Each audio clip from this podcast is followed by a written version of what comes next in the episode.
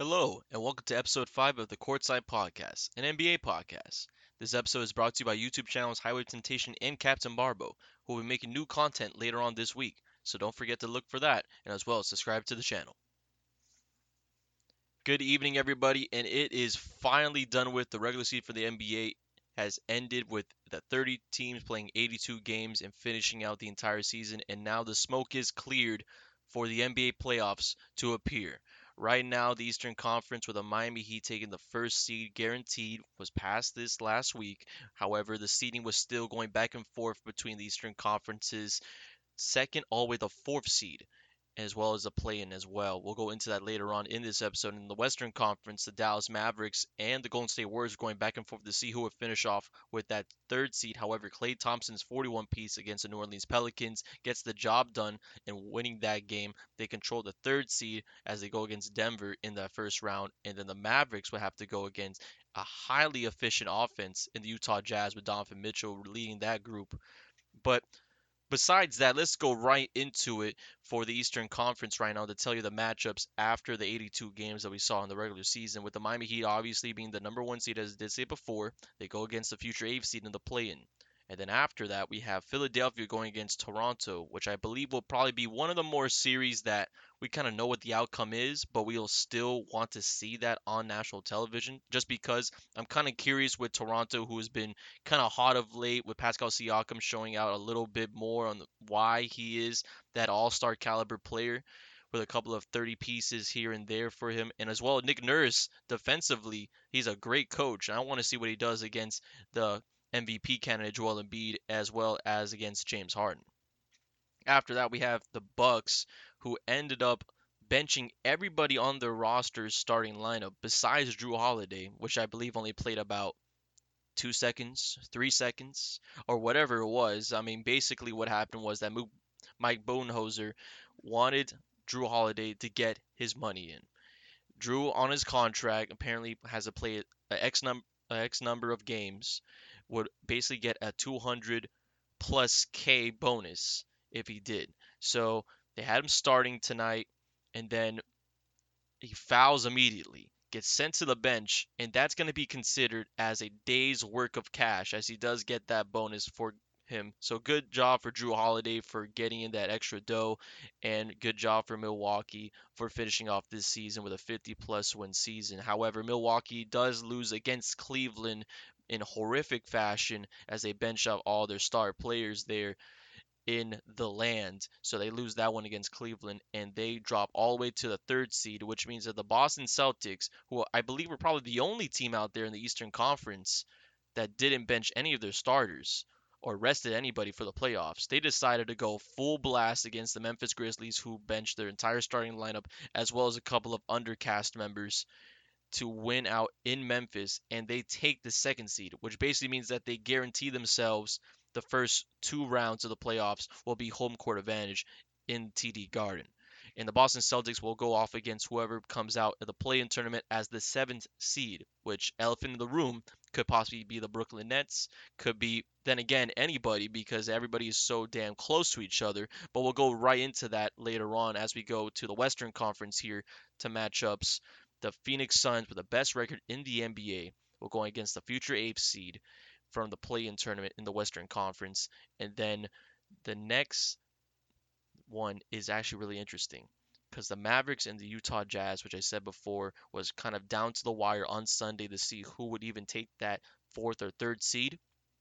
The Mavericks benched Luka Doncic, who apparently strained his left calf and was ruled out for the rest of the regular season finale against San Antonio might possibly affect this playoff matchup in the first round. We don't know exactly how serious that strain in the right calf is, but my apologies, the left calf is, but it could possibly affect him in that first or two games against Utah.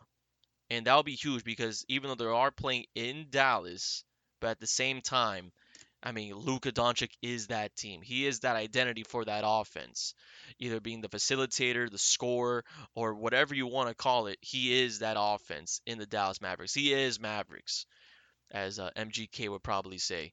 But basically, that franchise is in the best kind of loop right now with Luka Doncic that they ever had since drafting him in the past four years. So it should be interesting to see how Luka battles on that cap strain and goes against an efficient offensive team in the Utah Jazz, who apparently seem to be always in contention in the Western Conference every single year, but barely make it out to the Western Conference Finals. So we'll see how they fare against a difficult first round matchup in Dallas. And then the next series across that, as I mentioned before, will be Golden State Warriors against the Denver Nuggets, which I think will be really interesting just because of the MVP race.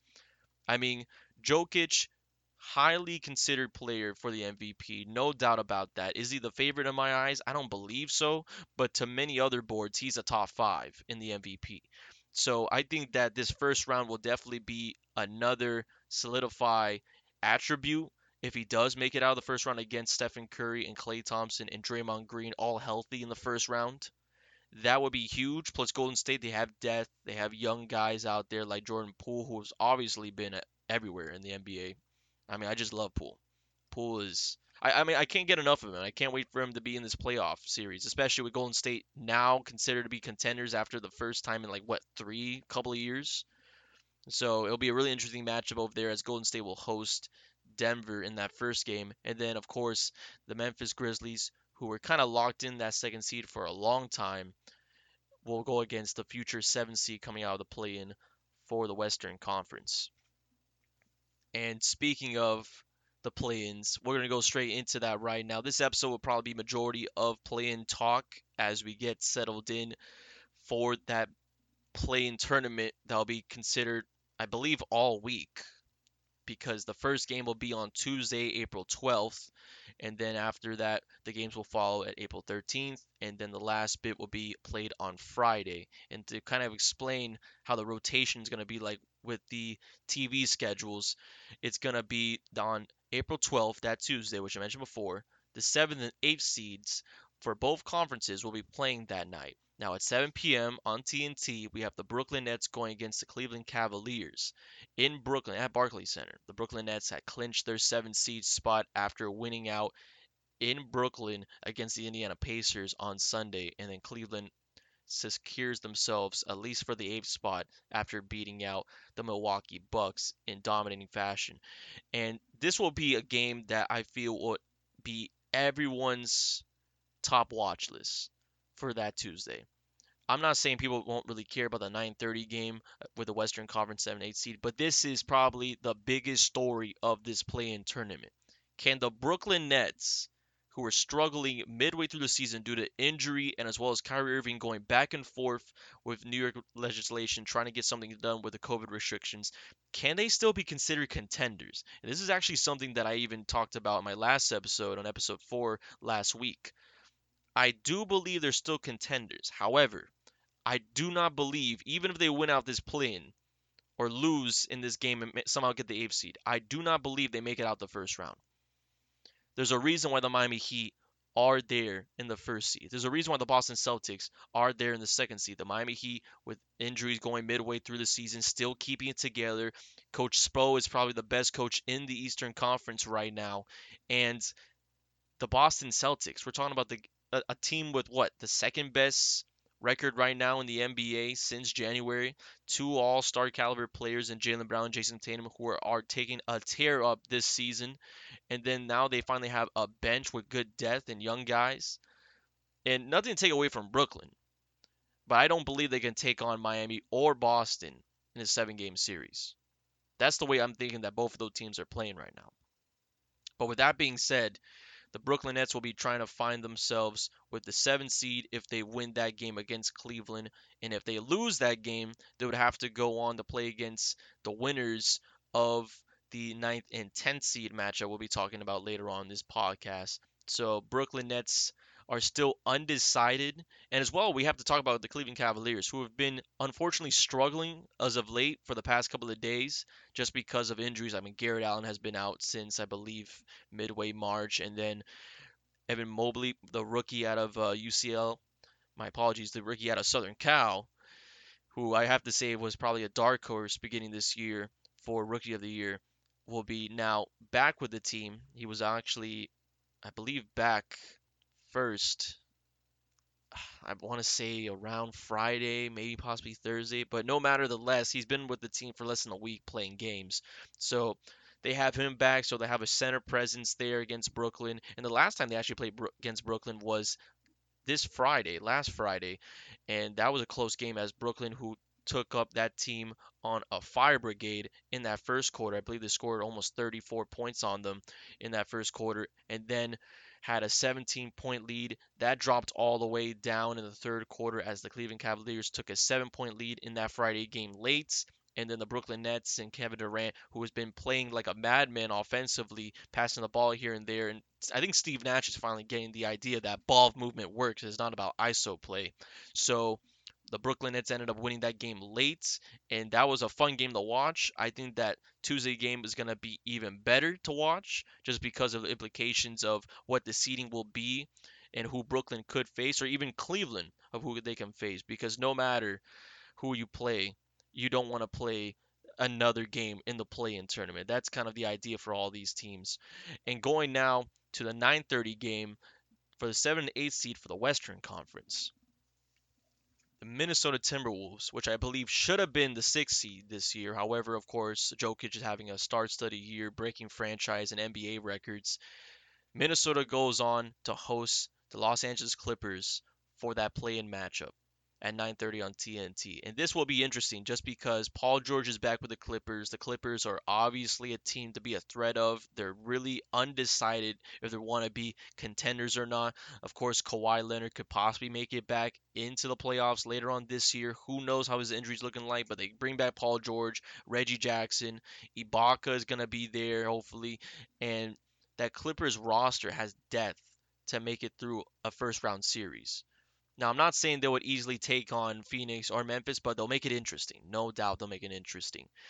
But Minnesota, I'm not too positive they're going to win this one, even though that they're hosting it.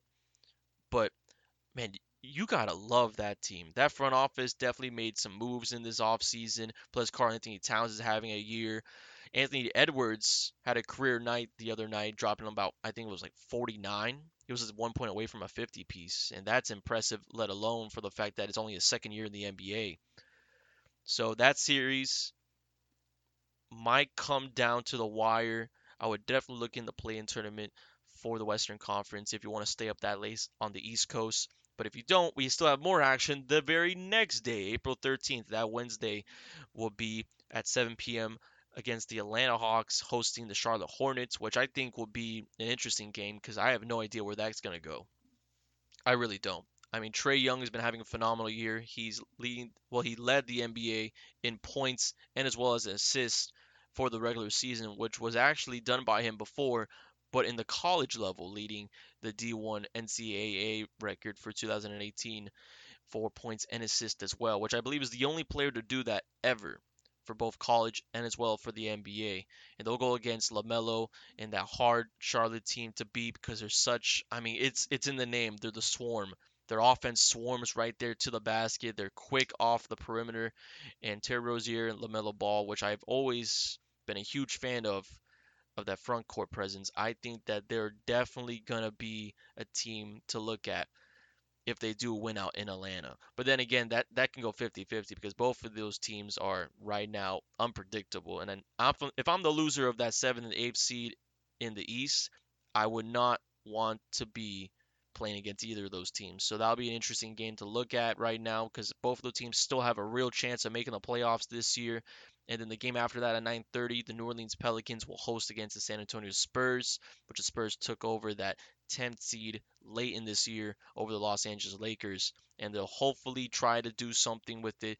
They're gonna find a way to win in New Orleans, but I can't imagine if they can.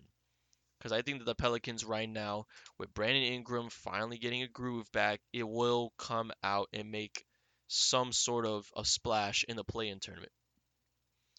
Now, do I see them, or at least any of these teams, at the ninth and tenth spot in the Western Conference coming out of the play-in tournament? I really don't. I really don't. I feel like whoever comes out on Tuesday game against Minnesota and Los Angeles will most likely be the seventh eighth seed.